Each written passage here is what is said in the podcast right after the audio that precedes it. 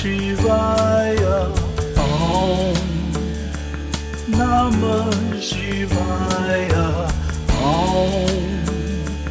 Namah Shivaya. Om Namah Shivaya. Om. Namaste. So, every yoga school, every religion says that it has the ultimate truth. if you go to the Hatha yoga schools, they say, oh, we have the ultimate truth. Everybody else is useless nonsense. And if you go to the karma yoga schools, which usually masquerade as bhakti yoga, but they're so heavily into rituals and ceremonies, and it's karma yoga. And anyway, they say, oh, no, no, we have the ultimate truth. And you follow this method and you get the greatest enlightenment, go to heaven, whatever. But then the bhakta yogis come along and they say, no, no, no, love of God is the highest truth. All those ceremonies are just preliminary. And then you go to the meditators, and they say, no, no, no, no, meditation is the highest truth. Samadhi, nirvana, nibbana. Huh? This is the highest truth, and all that other stuff is just preliminary if it has any value at all. Huh? And then, who is actually the highest? What is actually the highest? Well, the Yoga Sutras and most books on yoga and spiritual life, including the Buddha's teaching, talk about samadhi or nirvana, nibbana, uh, or meditation on emptiness, on nothingness, as being the highest. Because in that state, everything of a dualistic nature is nullified, kicked out, suppressed, rejected, negated, invalidated. and nothing is left. Only nothing is left. And this is supposed to be the highest. Well, Mandukya Upanishad does not agree. But this is kind of looking back at the third chapter of Mandukya Upanishad that we just went through. And this is a wonderful chapter for so many reasons. But I think the greatest reason is that it blows up the myth of emptiness or nothingness being the ultimate. Brahman is the source of everything, including emptiness. Because who is cognizing emptiness? Who is aware of emptiness? See, that's the one thing all these meditation schools kind of forget to talk about the self. Even if you get rid of everything else, the individual identity, the body, the mind, the world, the senses, phenomena, memories, all of that, yeah, you dump it overboard, neti neti. you still have the self, the pure awareness, consciousness of consciousness, turiya. Huh? You can't get rid of that no matter how hard you try. so, Mandukya Upanishad talks about Aslesha Yoga. And Aslesha means it's none of that. It has nothing to do with that. It's not related. It's not connected. It's kind of a contradiction in terms because yoga means connection, hooking up one thing to another. But aslesha means unconnected, uncaused, neither cause nor effect. And of course, this is Brahman. So when one realizes Brahman, he realizes here I am, apparently in the world But I have nothing to do with this world.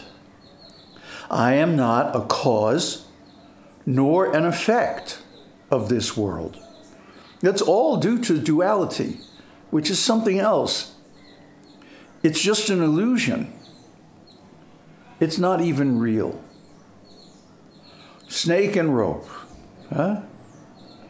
Clay and pot. Golden necklace. The world is nothing but Brahman. But it's not Brahman. It's separate from Brahman. And that's the illusion. The separateness of it is the total illusion. Because there cannot be separateness from Brahman. Only Brahman exists. Period. End of story. There is nothing else. So if something else appears, it's just an appearance. It's like a mirage of water in the desert. You know, we've been over this a bunch of times. So, the other name for this is Asparsha Yoga. There's Aslesha and Asparsha. Aslesha means no connection, has nothing to do with anything. And Asparsha means embracing, accepting everything. So, how are these two the name of the same thing? Well, they're just talking about two different aspects. Asparsha means Brahman, which is unconnected with everything. And Aslesha means because everything is simply an illusion, I don't try to negate it. I don't try to deny it. I don't try to get rid of it, make it go away. I don't try to run away from it. I accept it. I embrace it. It's okay. Because it's just a show, it's just an illusion. It can't hurt me, can't harm me. It can sometimes amuse me. but really, it has nothing to do with me. It's like going to the cinema on a Saturday night and sitting there eating popcorn and watching, you know, whatever. Or say, you know, Netflix and chill, right? At the end, the movie's finished and it goes off and, and everybody goes to bed. So, this world is the same way. It's just a show. It's simply for the edification and entertainment of Brahman as Shiva. Shiva and Shakti. See, Brahman becomes Shiva to be the Ishwar, the controller of the world. And because he fundamentally has nothing to do, he creates Shakti, Maya, that which is not, as his energy. And she does all the work of creation and maintenance and destruction of the worlds. See? So the yogi who realizes this, who merges with Shiva, and who realizes Brahman, he's okay with all of this because this is his self. This is who he really is. So he doesn't feel like he has to run away from the world or deny it or suppress it or somehow um, disconnect from the senses, like in samadhi. He doesn't feel like he has to artificially concentrate the mind, which is, like I've said, like trying to cram a spring into a, a little uh, box or container, you know. As soon as you let go the pressure, boing, out comes the spring. It, it's never contained. It's like trying to put a monkey in a cage, you know. Try it sometime. The mind is always active and it's always reactive to what is around it. It's not independent and it's totally predictable in the sense that it's always going to resist any attempt at discipline or, uh, you know, keeping it boxed in a certain little area, confinement. so, um, but the mind is not me. The mind is not myself. The mind is not who I am. Same with the body. Same with the senses and the world that they reveal. None of this is the self. Not even the empirical self, what to speak of the actual self with a capital S, the consciousness and the being, Satchit Ananda. Consciousness, being, consciousness, and bliss in that order. So, absolute being is the substrate of absolute consciousness, which is the substrate of absolute enjoyment or bliss. Satchit Ananda. This describes Brahman. Brahman is fine all by itself. Somebody one time tried to tell me Brahman creates the world because he's bored, just sitting there looking at the light. I don't know where people get these crazy ideas. Brahman is perfectly satisfied because all of Brahman's desires are automatically, immediately satiated. So there's no question of unhappiness for Brahman. Because uh, Brahman cannot have desires. As soon as Brahman has a desire, boom, it manifests. It happens. So in the Upanishads, it is said, Brahman said, I am one, let me become many. Boom, material world is created. Boom, Shiva and Shakti. Pradhan, Mahatattva. Huh? The tattvas, the 36 material tattvas, or 24 or 27, or however you count them, according to different schools. But anyway, the tattvas, the ingredients of the material creation, manifest automatically. Brahman doesn't have to do anything. Brahman doesn't even have to think about it. This is all done automatically. Why? Because Brahman desired, let me become many. Who knows why? It's, it doesn't even, I mean, I'm a big one for asking why. You know, if you look back at the videos, the history of this channel, I'm always asking why. I'm always going into how. You know, I love the Buddha because everything he teaches, he explains why and how. And I call this engineering mentality.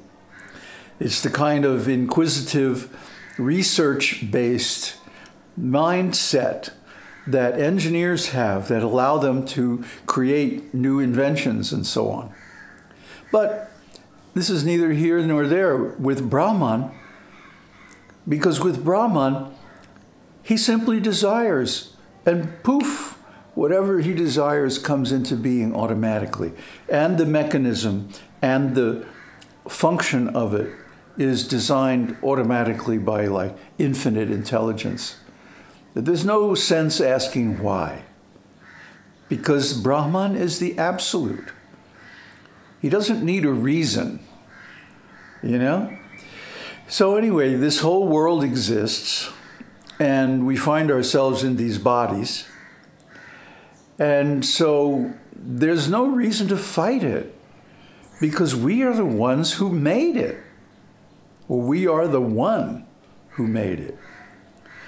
So, Ashlesha yoga means to embrace all this and not try to deny it. And this attitude, but, but not be disturbed by it either, because we have really no relation to it.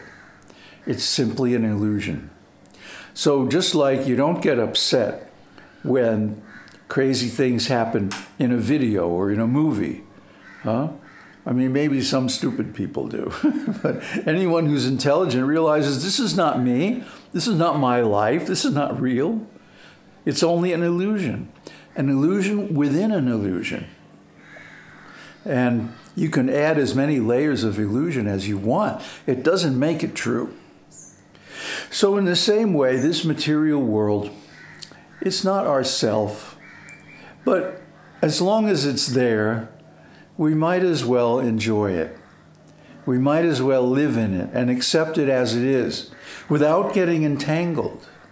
This is the key. Because as soon as we become attached, as soon as we become identified, as soon as we begin to desire in this world as an individual, we suffer. So that's really the message of this third chapter of the Karika in a nutshell that beyond samadhi, beyond nirvana, beyond meditation, beyond yoga, beyond everything, there is this state of turiya. And this is really the ultimate enlightenment. Aum Tat Sat.